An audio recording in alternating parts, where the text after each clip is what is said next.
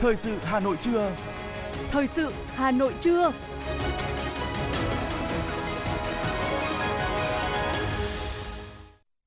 Kính chào quý vị và các bạn. Bây giờ là chương trình thời sự của Đài Phát thanh Truyền hình Hà Nội. Chương trình trưa nay, Chủ nhật ngày 14 tháng 1 có những nội dung chính sau đây. Thủ tướng Phạm Minh Chính đã thăm làm việc với Tập đoàn Điện lực Việt Nam. Lãi suất huy động thấp nhất chỉ còn 1,7% một năm. Triển lãm kết hợp công nghệ đa phương tiện dòng chảy Hà Nội diễn ra từ 19 đến 21 tháng 1. Người phụ nữ bị lừa 500 triệu đồng vì tham gia tuyển mẫu ảnh thời trang quý bà trên mạng.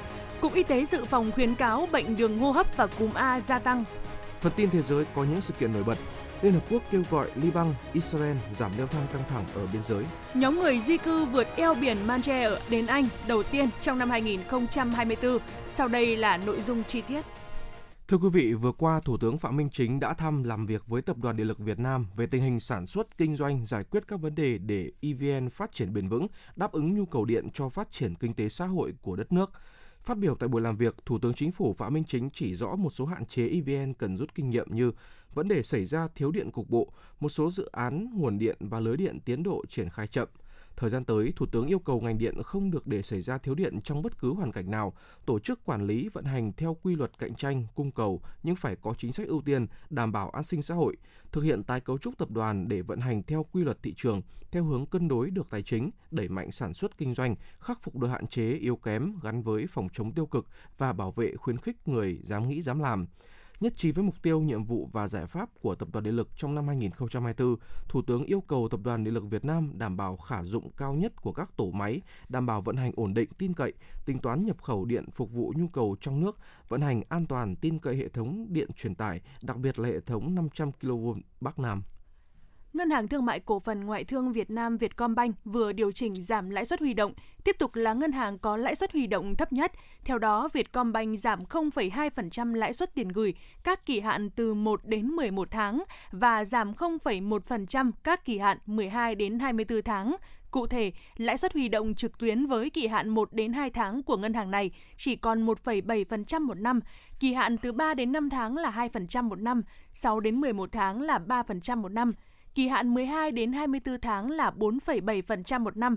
Như vậy, mức lãi suất cao nhất của Vietcombank là 4,7% một năm cho kỳ hạn 12 đến 24 tháng, vẫn thấp hơn so với mức lãi suất huy động tối đa 4,75% một năm được Ngân hàng Nhà nước cho phép các tổ chức tín dụng áp dụng cho tiền gửi kỳ hạn từ 1 đến dưới 6 tháng.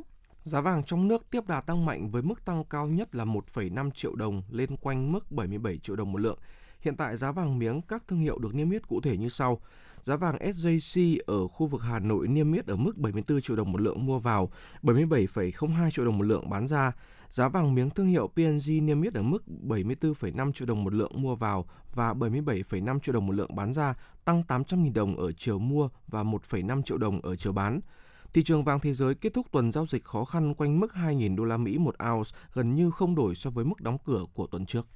Thông thường những tháng cuối năm và cận Tết, nhu cầu mua sắm của người tiêu dùng tăng cao, tạo doanh số lớn cho doanh nghiệp sản xuất và nhà kinh doanh.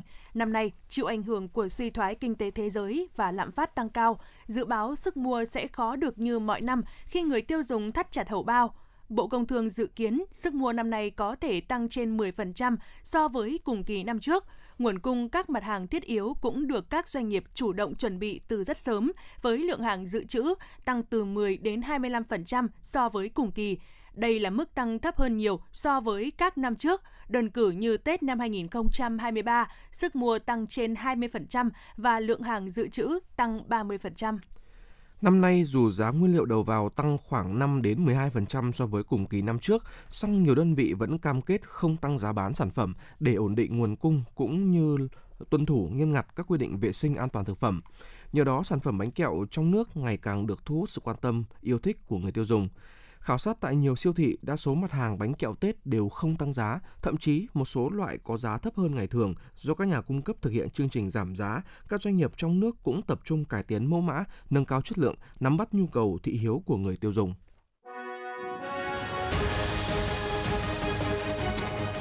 Thời sự Hà Nội, nhanh, chính xác, tương tác cao. Thời sự Hà Nội, nhanh, chính xác, tương tác cao.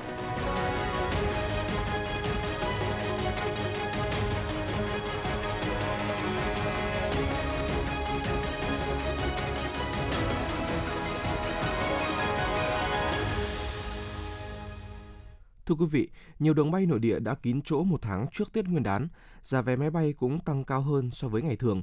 Đây là thực tế giá vé cao điểm dịp nghỉ Tết năm nay. Phóng viên Ngọc Ánh thông tin. Trong giai đoạn từ ngày mùng 8 tháng 2 đến ngày 14 tháng 2, tức từ ngày 29 tháng Chạp đến ngày mùng 5 Tết, chặng bay thành phố Hồ Chí Minh Hải Phòng có giá vé từ 6,8 đến 7 triệu đồng. Thành phố Hồ Chí Minh Tuy Hòa, mức giá vé khứ hồi dao động từ 8,5 đến 12 triệu đồng. Đường bay thành phố Hồ Chí Minh Thanh Hóa, nếu khách bay đêm của các hãng Viettravel Airlines, Vietjet Air và Vietnam Airlines có mức giá từ 6,3 đến 7,3 triệu đồng. Khách hàng đi ngày mùng 6 tháng 2 và về ngày 17 tháng 2 của Vietjet, vé khứ hồi chặng thành phố Hồ Chí Minh Hà Nội gần 7 triệu đồng. Viettravel Airlines hơn 6,5 đến hơn 7,1 triệu đồng tùy chuyến. Bamboo Airways là 7,5 triệu đồng. Vietnam Airlines có giá vé hạng phổ thông hơn 7,3 triệu đồng. Với mức giá này, các hãng hàng không đã điều chỉnh tăng cao hơn so với ngày thường. Theo ông Lê Hồng Hà, Tổng Giám đốc Vietnam Airlines cho biết có tình trạng giá vé có tăng cao hơn so với ngày thường là do khó khăn về đội bay. Hãng đã thuê ướt, tức thuê máy bay bao gồm bảo hiểm, tổ bay, kỹ thuật mặt đất, dịch vụ bảo dưỡng để bổ sung cho hơn 500 chuyến bay dịp cao điểm Tết. Giá vé đã được hãng điều chỉnh theo đúng quy định. Theo quy định thông tư của Bộ Giao thông Vận tải, từ ngày 1 tháng 3 năm 2024 thì giá vé sẽ được điều chỉnh ở mức à, tăng nhẹ khoảng 3% ở các cái đường bay nội địa. Thì cho đến hiện tại các hãng hàng không và Vietnam Airlines vẫn đang thực hiện công bố giá vé nằm trong cái khung giá vé được cho phép. Và tuy nhiên thì ở trong đấy thì cũng có những cái do cái mức giá của các hãng hàng không bao giờ cũng có khoảng từ 12 đến 13 cái mức giá khác nhau. Căn cứ vào cái nhu cầu của hành khách thì có những cái điều chỉnh nhất định ở trong cái khung giá vé đấy. Còn mức giá thì vẫn nằm nằm trong cái mức giá quy định. Báo cáo của Cục Hàng không Việt Nam cho thấy, giai đoạn từ ngày mùng 1 tháng 2 đến ngày mùng 9 tháng 2, tức từ ngày 22 tháng Chạp tới 30 tháng Chạp âm lịch, tỷ lệ đặt chỗ của các hãng bay rất cao và gần như kín chỗ.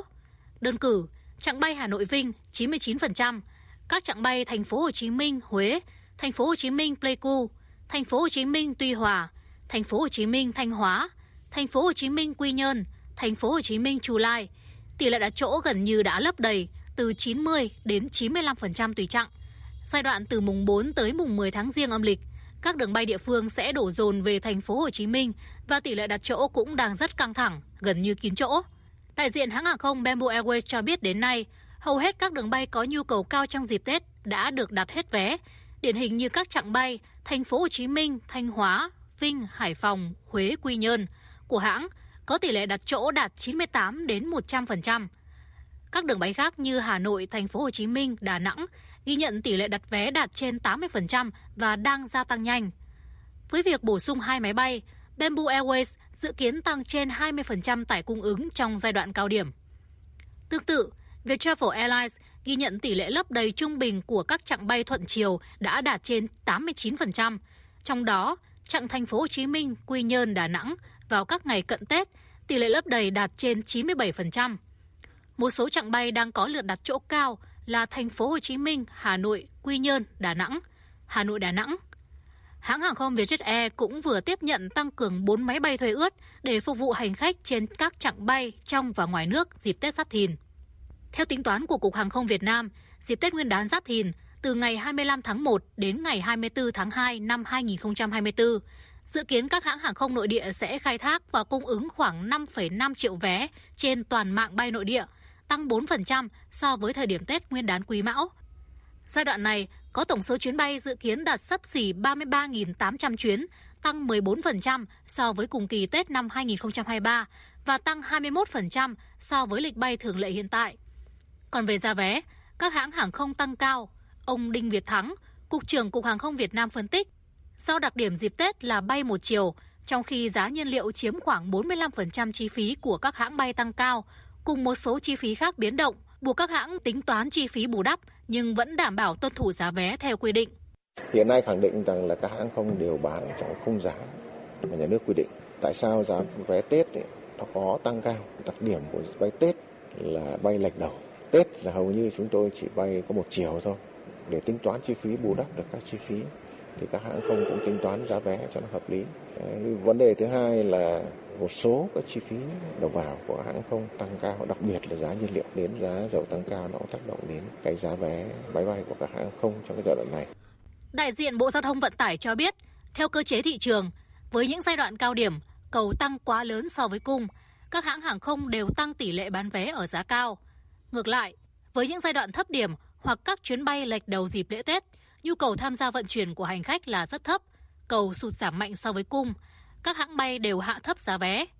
Do đó, Bộ Giao thông Vận tải yêu cầu Cục Hàng không chỉ đạo các cảng hàng không, hãng hàng không thực hiện đúng quy định về kê khai giá, niêm yết giá, công khai thông tin về giá, không để xảy ra tình trạng tăng giá vé trái quy định. Hãng hàng không Vietjet vừa thông báo mở đường bay thẳng từ Hà Nội đi Điện Biên. Trước đó, hai hãng hàng không khác là Vietnam Airlines và Bamboo Airways cũng đã khai thác đường bay này. Đường bay mới Hà Nội Điện Biên sẽ được hãng hàng không Vietjet khai thác từ ngày 1 tháng 3 tới với tần suất 3 chuyến khứ hồi mỗi tuần vào các ngày thứ hai, thứ tư, thứ sáu. Chiều đi khởi hành từ Hà Nội lúc 9 giờ 30 phút và hạ cánh Điện Biên lúc 10 giờ 25 phút. Chiều về khởi hành từ Điện Biên lúc 11 giờ và hạ cánh tại Hà Nội vào lúc 11 giờ 50 phút. Bộ trưởng Bộ Giao thông Vận tải vừa ký quyết định ban hành kế hoạch theo dõi thi hành pháp luật về xử lý vi phạm hành chính năm 2024 do Bộ trưởng Bộ Giao thông Vận tải ban hành. Các cơ quan đơn vị thực hiện đầy đủ các nội dung quản lý nhà nước về thi hành pháp luật xử lý vi phạm hành chính, đảm bảo tính khách quan, công khai, minh bạch trong quá trình theo dõi thi hành pháp luật về xử lý vi phạm hành chính, tăng cường sự phối hợp chặt chẽ giữa các cơ quan, đơn vị trong quá trình triển khai, theo dõi tình hình thi hành pháp luật về xử lý vi phạm hành chính, đưa công tác này vào nền nếp, bảo đảm lợi ích của nhà nước, quyền và lợi ích hợp pháp của tổ chức, cá nhân.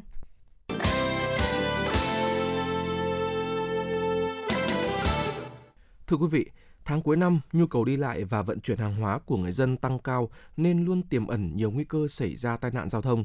Trước tình hình trên, Ủy ban dân thành phố Hà Nội đã chỉ đạo các cơ quan chức năng triển khai nhiều giải pháp nhằm giảm thiểu các vụ tai nạn, đảm bảo trật tự an toàn giao thông trên các tuyến đường, ghi nhận của phóng viên Trần Hằng.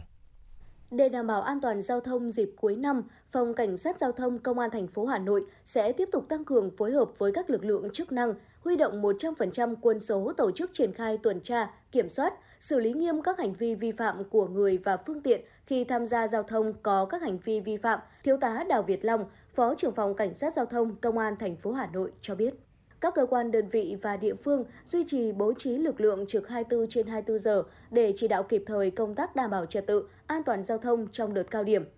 Tập trung vào những cái hành vi là nguyên nhân dẫn tới tai nạn giao thông và ủn tắc giao thông, chúng tôi vẫn tiếp tục duy trì những cái chuyên đề kế hoạch tập trung vào những cái hành vi uh, như là xe chở quá khổ quá tải, uh, xe vi phạm về thành thùng, uh, những người điều khiển phương tiện vi phạm về tốc độ hay người điều khiển phương tiện uh, vi phạm về uh, sử dụng uh, rượu bia và các chất gây nghiện khi tham gia giao thông. Thiếu tá Trần Quang Trinh, Phó đội trưởng đội cảnh sát giao thông số 6 Công an thành phố Hà Nội cho biết, các đơn vị sẽ tăng cường bố trí lực lượng các đội trạm để tổ chức yêu cầu dừng, kiểm tra phương tiện, xử lý nóng các trường hợp vi phạm về trật tự, an toàn giao thông qua hệ thống camera giám sát, từ đó góp phần nâng cao hiệu quả công tác đấu tranh xử lý các loại tội phạm, Mặc dù có rất nhiều chiêu trò uh, cố tình uh, bỏ chạy lạng lách uh, nhưng vẫn được cái lực lượng uh, chức năng đấu tranh và quyết tâm xử lý. Mình xử lý ở đây để có tính tuyên truyền à, cũng như để đem lại cho người dân hiểu rằng cái việc mà khi đã sử dụng rượu bia là sẽ không sử dụng các cái phương tiện à, tham gia giao thông, à, đặc biệt để đảm bảo an toàn giao thông cho chính bản thân cũng như là an toàn giao thông cho xã hội. Tại các quận huyện thị xã cũng đã triển khai cao điểm về kiểm tra, xử lý các hành vi vi phạm về trật tự an toàn giao thông.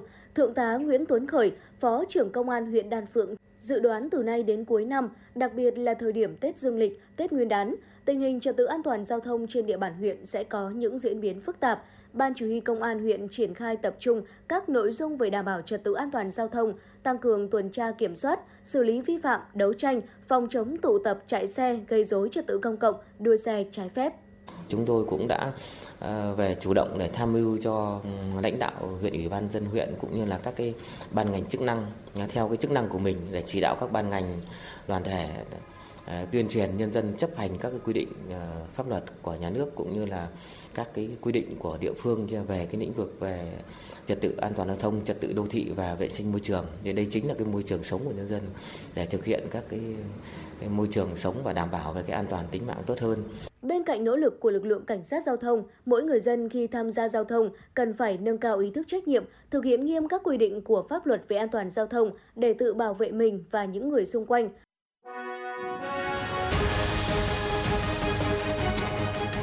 FM 90 cập nhật trên mọi cung đường FM 90 cập nhật trên mọi cung đường.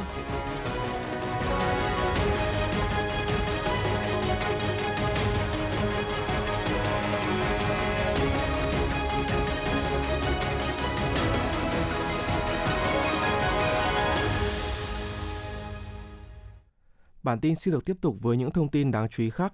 Triển lãm ảnh kết hợp công nghệ đa phương tiện về dòng chảy cuộc sống và người Hà Nội mang tên Dòng chảy Hà Nội sẽ mở cửa miễn phí phục vụ công chúng từ ngày 19 đến ngày 21 tháng 1 tại Trung tâm Thông tin và Triển lãm thành phố số 93 phố Đinh Tiên Hoàng, Hoàn Kiếm, Hà Nội là dự án hợp tác độc quyền giữa tổ chức Humans of Hà Nội và Ocean City.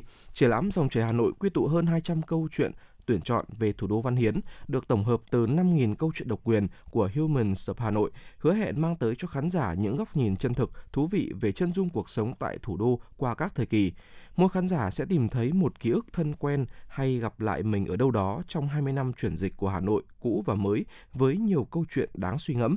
Triển lãm kết hợp công nghệ trình chiếu tương tác hiện đại hàng đầu thế giới, tạo nên không gian sống động và rực rỡ sắc màu. Câu lạc bộ Văn hóa áo dài Việt Nam vừa tổ chức một sự kiện đầy ắp niềm vui để đón xuân mới 2024.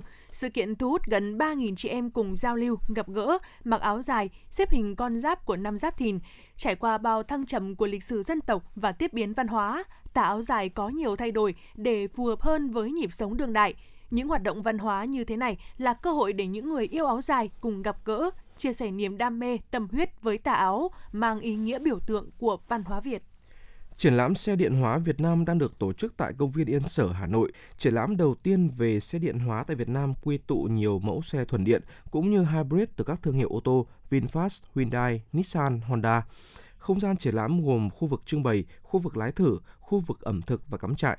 Tại đây, khách tham quan có thể trực tiếp tìm hiểu các mẫu xe chạy pin cũng như các mẫu kết hợp giữa động cơ đốt trong và motor điện. Trải nghiệm lái thử sẽ giúp những ai quan tâm hiểu rõ cảm giác lái xe của xe điện khác với xe xăng, xe dầu như thế nào. Ngoài ra, triển lãm còn trưng bày một số mẫu xe còn khá mới so với thị trường Việt Nam.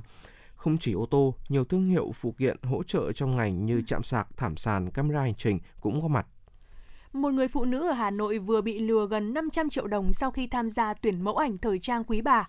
Theo Công an thành phố Hà Nội, Phòng An ninh mạng và Phòng chống tội phạm sử dụng công nghệ cao Công an thành phố thường xuyên cảnh báo thủ đoạn lừa đảo chiếm đoạt tài sản qua tham gia các hoạt động hướng tới đối tượng là trẻ em như tham gia diễn giả nhí, tham gia người mẫu nhí, tham gia chạy hè. Thời gian gần đây, các đối tượng tiếp tục mở rộng đối tượng hướng tới là các quý bà thường xuyên sử dụng mạng xã hội Facebook. Thông qua fanpage, khi quý bà có nhu cầu, các đối tượng sẽ cung cấp số điện thoại, kết bạn Zalo và thông tin cá nhân để đăng ký. Sau khi đăng ký thành công, các quý bà sẽ được tham gia vào các hoạt động nhóm và yêu cầu chọn các sản phẩm như váy, túi sách, nước hoa, đồng hồ với số tiền khác nhau. Trước chiêu trò đăng ký tuyển mẫu thời trang quý bà để lừa đảo, chiếm đoạt tài sản, Phòng An ninh mạng và Phòng chống tội phạm sử dụng công nghệ cao, Công an thành phố Hà Nội khuyến cáo người dân cần cẩn trọng khi tìm hiểu các thông tin về chương trình tuyển mẫu thời trang trên các trang mạng xã hội để tránh bị lừa đảo thường xuyên theo dõi, cập nhật thông tin tội phạm để phòng ngừa, tuyên truyền cho người thân, đặc biệt là người trung niên, trình báo cơ quan công an nơi gần nhất hoặc nghi vấn có hành vi thủ đoạn như trên. Hiện nay trên mạng xã hội xuất hiện một văn bản được viết về việc giao 392 ha đất trồng, đất đồi chọc cho công ty trách nhiệm hữu hạn nông nghiệp TPGL để sử dụng vào mục đích trồng, bảo vệ và phát triển rừng. Theo đó, văn bản này còn thể hiện chữ ký của Ủy ban dân tỉnh Gia Lai được đóng dấu Ủy ban dân tỉnh. Cơ quan chức năng khẳng định văn bản này là giả, mục đích để lừa đảo, huy động vốn. Cụ thể, văn bản trên được đánh số 1372 vào tháng 6 năm 2023, trong khi cả năm 2023, Ủy ban dân tỉnh Gia Lai mới ban hành 808 quyết định. Bên cạnh đó, theo quy chế, quyết định phân công nhiệm vụ năm 2023, Chủ tịch Ủy ban dân tỉnh Gia Lai không ký các quyết định giao đất hay cho thuê đất. Hiện Ủy ban dân tỉnh Gia Lai đang giao cho các cơ quan chức năng kiểm tra cụ thể và sẽ có thông báo chính thức trong thời gian sớm nhất.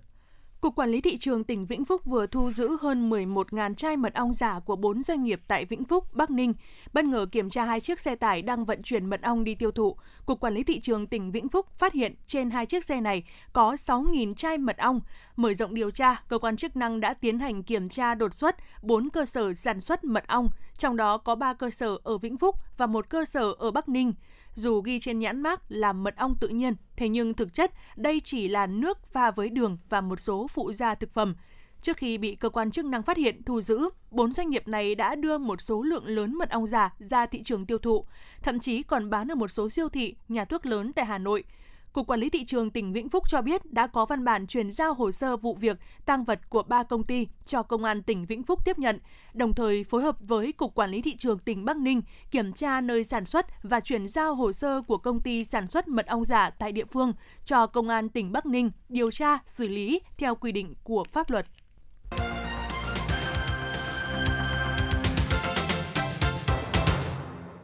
Xin được chuyển sang phần tin thế giới.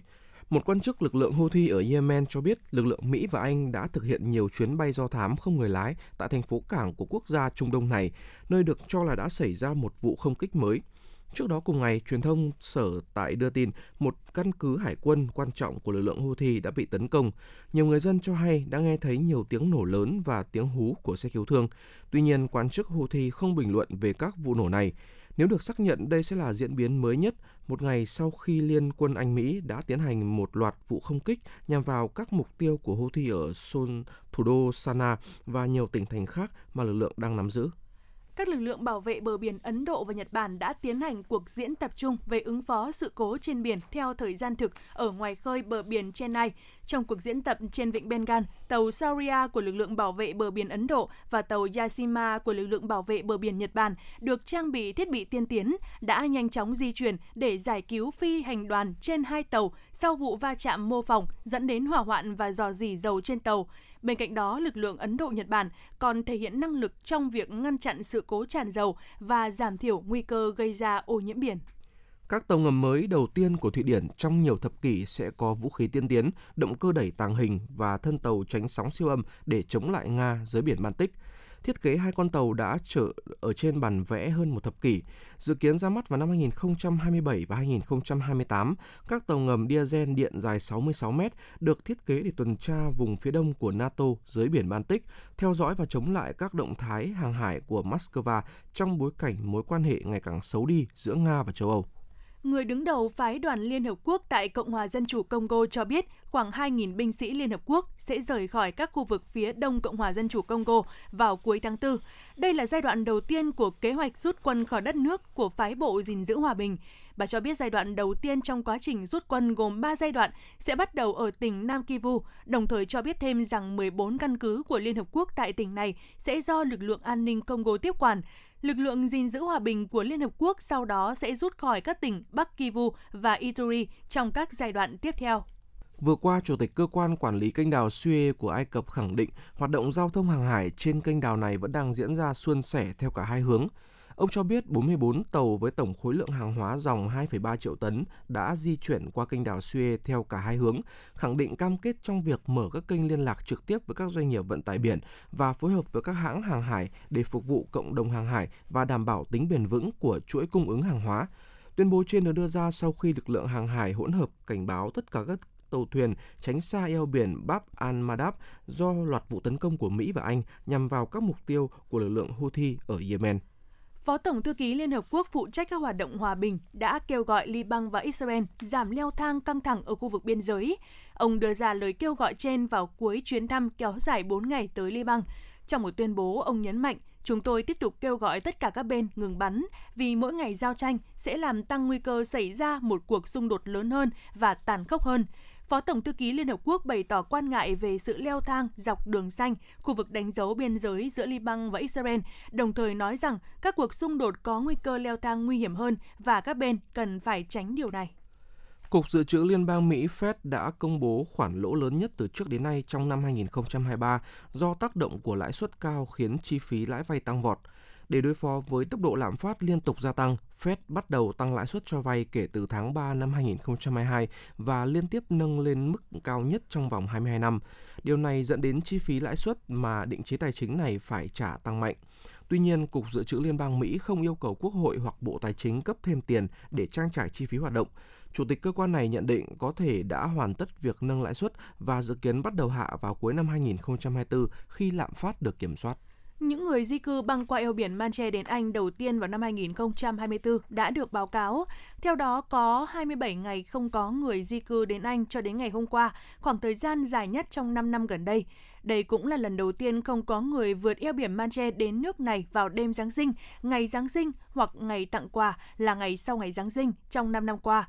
Một nhóm người di cư đã được đưa vào bờ ở Anh. Họ được chuyển đi bằng tàu của lực lượng bảo vệ bờ biển Anh. Cơ quan Kiểm soát và Phòng ngừa Dịch bệnh Hàn Quốc đã tiến hành xét nghiệm nhanh sốt xuất huyết tại 13 trạm kiểm dịch quốc gia đặt tại cảng và sân bay trên toàn quốc. Đây là biện pháp tiếp theo việc bổ sung chỉ định sốt xuất huyết là bệnh truyền nhiễm cách ly đã được chính quyền Hàn Quốc ban hành vào cuối tháng 12 năm 2023. Theo cơ quan kiểm soát và phòng ngừa dịch bệnh Hàn Quốc, năm 2023, bệnh sốt xuất huyết đã nhanh chóng lây lan lên mức 5 triệu ca tại 86 quốc gia trên toàn thế giới. Đây là số trường hợp nhiễm sốt xuất huyết từng có từ trước đại dịch COVID-19, trong đó hơn 5.000 người tử vong.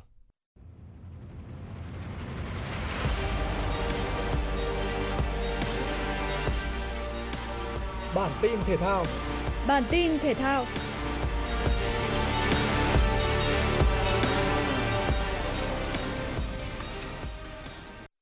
Đội tuyển Australia gặp đội tuyển Ấn Độ trong trận đấu tại bảng B giải vô địch bóng đá châu Á Asian Cup 2023. Sau hiệp 1 không có bàn thắng, thế cân bằng bị phá vỡ ở đầu hiệp 2. Tận dụng sai lầm của thủ môn đối phương, tiền vệ Jackson Irvine mở tỷ số cho đội tuyển Australia. Phút 73, tiền đạo Jordan Bosch nâng tỷ số lên 2-0 ngay ở pha chạm bóng đầu tiên sau khi được tung vào sân. Sau đó nếu dứt điểm tốt, các cầu thủ áo vàng có thể chiến thắng đậm hơn tỷ số 2-0 trước Ấn Độ, đội yếu nhất bảng.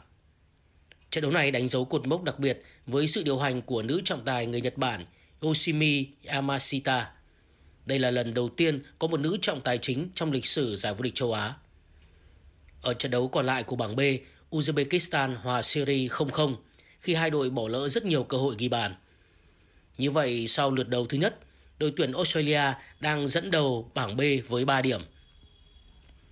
Chuyển sang bảng A, đội tuyển Tajikistan trong lần đầu tham dự Asian Cup đã chơi đầy tự tin trước đội tuyển Trung Quốc. Thi đấu lấn át và tạo ra vô số tình huống nguy hiểm. Tuy nhiên đội tuyển Tajikistan lại không một lần dứt điểm thành công. Có ít cơ hội nhưng Trung Quốc cũng đưa được bóng vào lưới đối thủ từ cú đánh đầu của trung vệ Zhu Chenji. Mặc dù vậy, trọng tài đã không công nhận bàn thắng vì lỗi việt vị sau khi trách va. 0-0 là kết quả cuối cùng. Ở bảng A, đội chủ nhà Qatar tạm xếp thứ nhất sau chiến thắng 3-0 trước đội tuyển Liban. Các giải quần vợt nằm trong hệ thống Australian Series nhằm khởi động cho Grand Slam đầu tiên trong năm đã khép lại với những trận chung kết. Tại Adelaide, Jiri Lehecka có màn so tài với Jack Draper. Thế trận cân bằng ở những game đầu. Song khi tỷ số đang là 3 đều, cây vượt người Anh Draper đã giành breakpoint để đi đến thắng lợi 6-4 trong set 1. Tuy nhiên, thời gian sau đó đánh dấu sự vùng lên mạnh mẽ của Lehecka. Hạt giống số 7 đến từ Cộng hòa Séc thắng lại 6-4, 6-3 để hoàn tất cuộc lội ngược dòng với tỷ số 2-1. Jiri Lehecka hiện là cây vượt nam số 32 thế giới. Anh cũng là hạt giống số 32 tại Australia mở rộng 2024. Trong khi đó, Alejandro Talibo lại chạm trán Taro Daniel trong trận chung kết giải Auckland ATP 250. Cây vợt mang quốc tịch Nhật Bản Taro Daniel gây bất ngờ khi vượt qua hạt giống số 1 Ben tại bán kết. Song anh lại thi đấu không tốt trước Tabilo, đối thủ nằm ngoài top 100 và phải tham dự vòng loại. Tabilo hoàn thành tốt tất cả những ván sau bóng. Cây vợt người Chile còn xuất sắc bẻ 3 game sau bóng của đối phương để thắng 2-0. Tỷ số 2 set đấu là 6-2, 7-5. Đây là danh hiệu ATP đầu tiên trong sự nghiệp của cây vợt 26 tuổi Alejandro Tabilo, giúp anh vươn lên xếp hạng 82 thế giới. Thưa quý vị, theo Trung tâm Dự báo Khí tượng Thủy văn Quốc gia, hôm nay khu vực thủ đô Hà Nội vẫn duy trì mưa rét nhưng giảm dần vào các ngày tới. Nhiệt độ dao động trong khoảng từ 21 đến 23 độ, tăng từ 2 đến 3 độ so với ngày hôm trước. Đến tối và đêm thì trời nhiều mây, có mưa, mưa rào và rải rác có rông, trời rét. Nhiệt độ dao động trong phạm vi từ 19 đến 20 độ và dự báo thì chỉ số UV tại thủ đô Hà Nội sẽ tiếp tục đạt mức từ 4 đến 5, ngưỡng có nguy cơ gây hại trung bình. Quý vị và các bạn vừa nghe chương trình thời sự của Đài Phát thanh Truyền hình Hà Nội, chỉ đạo nội dung Nguyễn Kim Khiêm, chỉ đạo sản xuất Lê Ánh Mai, cố vấn chương trình Uông Ngọc Dậu, chịu trách nhiệm tổ chức sản xuất Trà my chịu trách nhiệm kỹ thuật Lê Minh, tổ chức sản xuất Hà Thư cùng phát thanh viên Tuấn Hiệp Thúy Hằng, kỹ thuật viên Quốc Hoàn thực hiện. Xin chào và hẹn gặp lại quý vị trong chương trình thời sự 19 giờ tối nay.